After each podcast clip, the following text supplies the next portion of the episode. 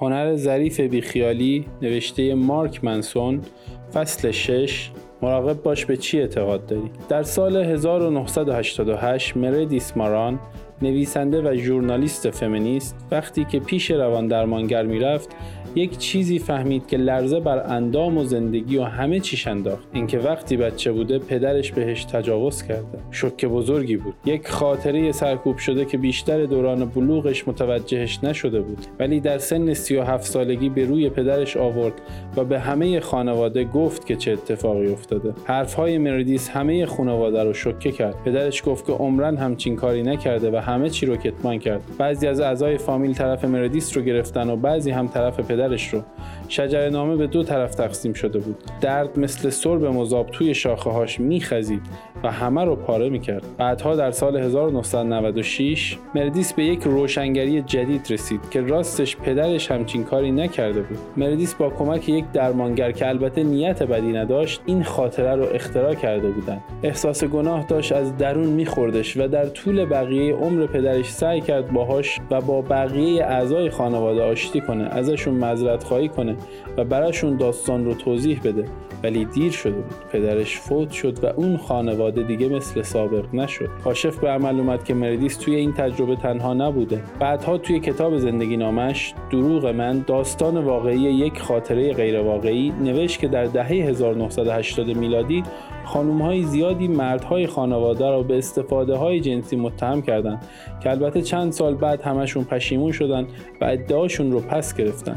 به طور مشابه آدم‌های زیادی هم ادعا کردند که طی همون دهه یه سری مکتب شیطانی را افتاده که بچه‌ها رو مورد آزار جنسی قرار میدن، که با وجود تجسس گسترده پلیس در شهرهای زیادی هیچ وقت مدرک دال بر این رفتارهای جنون‌آمیز پیدا نشد. چرا این آدم‌ها شروع کرده بودند به اختراع کردن خاطرات و آزار جنسی در خانواده و مکتب‌های عجیب و غریب؟ و چرا همه این ماجراها در دهه هشتاد اتفاق افتاد؟ وقتی بچه بودی اون بازی به بغلی بگو رو بازی کردی، همون که توی چیزی توی گوش بغلی زمزمه می‌کنی و اون هم توی گوش بغلی و هم اینجوری میره تا آخر. بعد میفهمی چیزی که نفر آخر میشنوه کاملا با چیزی که تو گفتی فرق میکنه. خب راستش حافظه ما هم همینجوری کار میکنه. یه چیزی رو تجربه میکنیم، چند روز بعد اون رو یه خورده متفاوت به یاد میآوریم، طوری که توی گوشمون زمزمه شده و ما هم اشتباه شنیدیمش. بعد اون رو برای یکی دیگه تعریف میکنیم و خب مجبور میشیم چند تا از چاله چوله های داستان رو با شاخ و برگ‌هایی پر کنیم که داستانمون معنایی داشته باشه و به طرف مقابل ثابت کنیم که دیوانه چیزی نیستیم.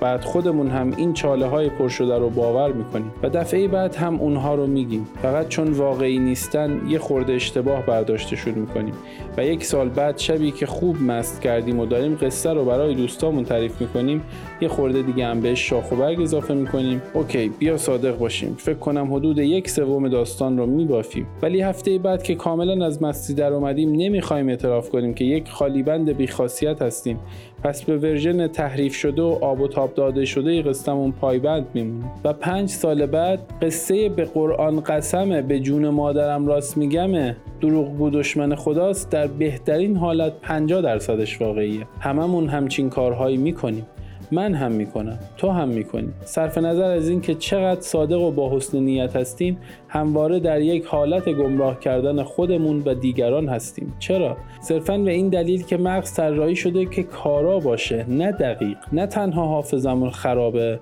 تا حدی خرابه که در دادگاه شاهدان عینی هم لزوماً جدی گرفته نمیشن، بلکه مغزمون هم با طرز وحشتناکی سوگیری‌های بدی داره. چجوری میشه که اینجوری میشه؟ خب مغز ما همیشه داره سعی میکنه که شرایط کنونی رو بر اساس چیزهایی که تا الان بهش باور داریم و تجربه کردیم پردازش کنه و ازشون معنا بسازه.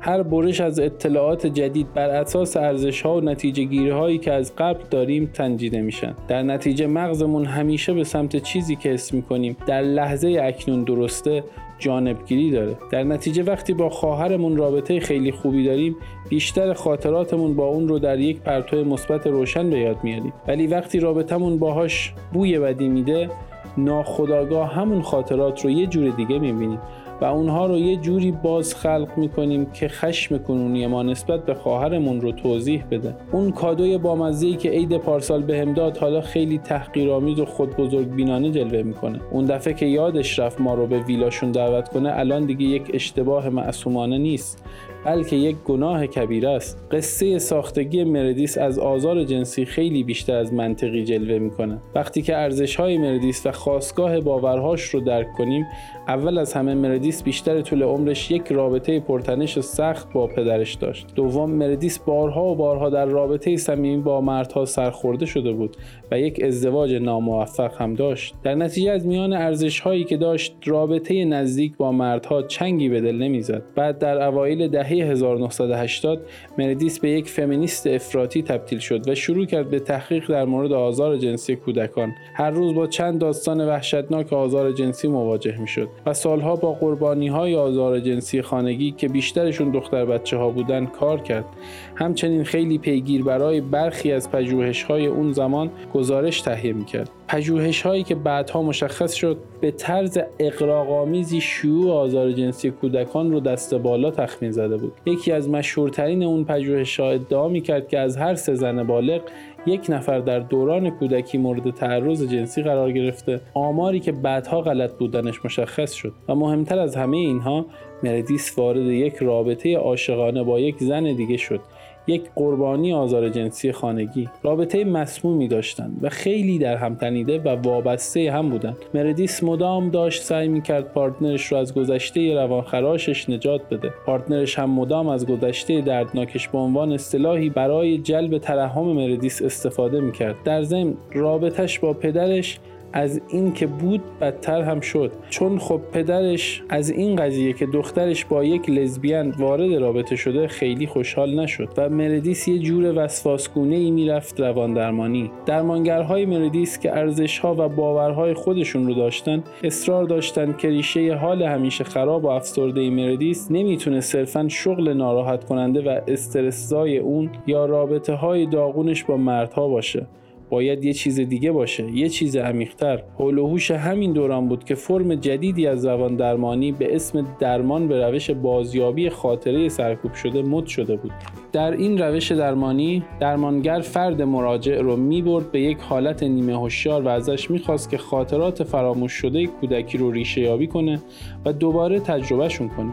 این خاطرات اغلب خیلی خوشخیم و بی‌خطر بودن، ولی ایده این بود که حداقل چند تاشون ممکنه روانخراش هم باشن. پس ما بنده خدا مردیس رو داریم که بینواز تا هر روز داره در مورد آزار جنسی خانگی کودکان تحقیق میکنه. از دست پدرش خشمگینه.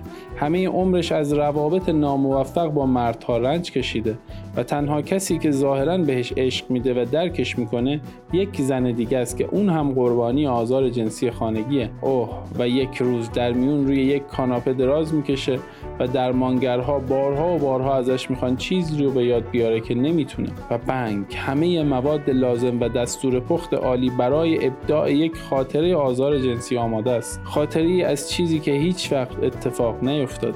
مهمترین اولویت ذهن ما وقتی که تجربه ها رو پردازش میکنه اینه که اونها رو طوری تفسیر کنه که با همه تجربیات، حس ها و باورهای قبلیمون همخونی داشته باشه. ولی اغلب اوقات در زندگی وارد شرایطی میشیم که گذشته و حال همخوانی نداره. در این شرایط چیزی که داریم تجربه میکنیم جلوی چشم همه چیزهایی که در مورد گذشتمون درست و منطقی پذیرفتیم به پرواز در میاد. ذهن در تلاش برای ایجاد همخوانی گاهی خاطرات قلابی میسازه.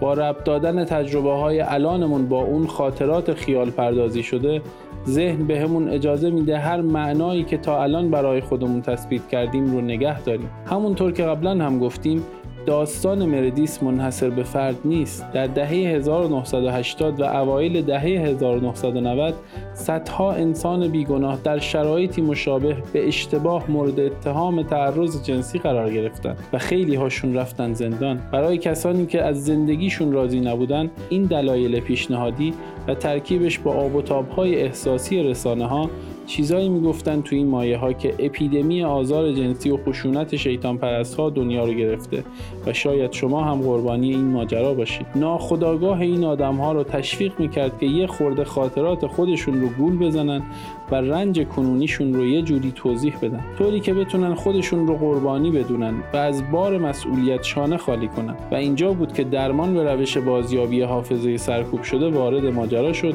تا این تمایلات ناخودآگاه رو بیرون بکشه و اون رو به فرمی از حافظه ملموس تبدیل کنه. این فرایند و طرز فکری که ازش ناشی میشد انقدر متداول شد که یک اسم براش گذاشتن: سندروم حافظه اشتباه. این قضیه روش کار دادگاه رو هم تغییر داد. از هزاران درمانگر شکایت شد و خیلی هاشون خلع مجوز شدن. درمان به روش حافظه سرکوب شده منسوخ و روش‌های کارآمدتری جایگزینش شد.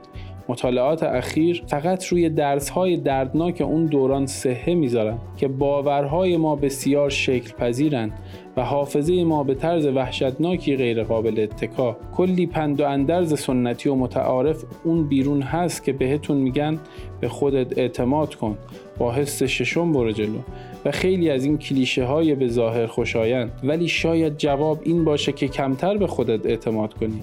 به هر حال اگر قلب و ذهنمون انقدر غیر قابل اتکا هستن، شاید باید بیشتر و بیشتر تمایلات و انگیزه هامون رو زیر سوال ببریم. اگر همیشه و در هر زمانی داریم اشتباه میزنیم، پس آیا شک به خود و به چالش کشیدن سفت و سخت باورها و پیشفرض هامون تنها مسیر منطقی به سمت پیشرفت نیست؟ این قضیه شاید ترسناک و خود تخریب به نظر برسه، ولی کاملا برعکسشه.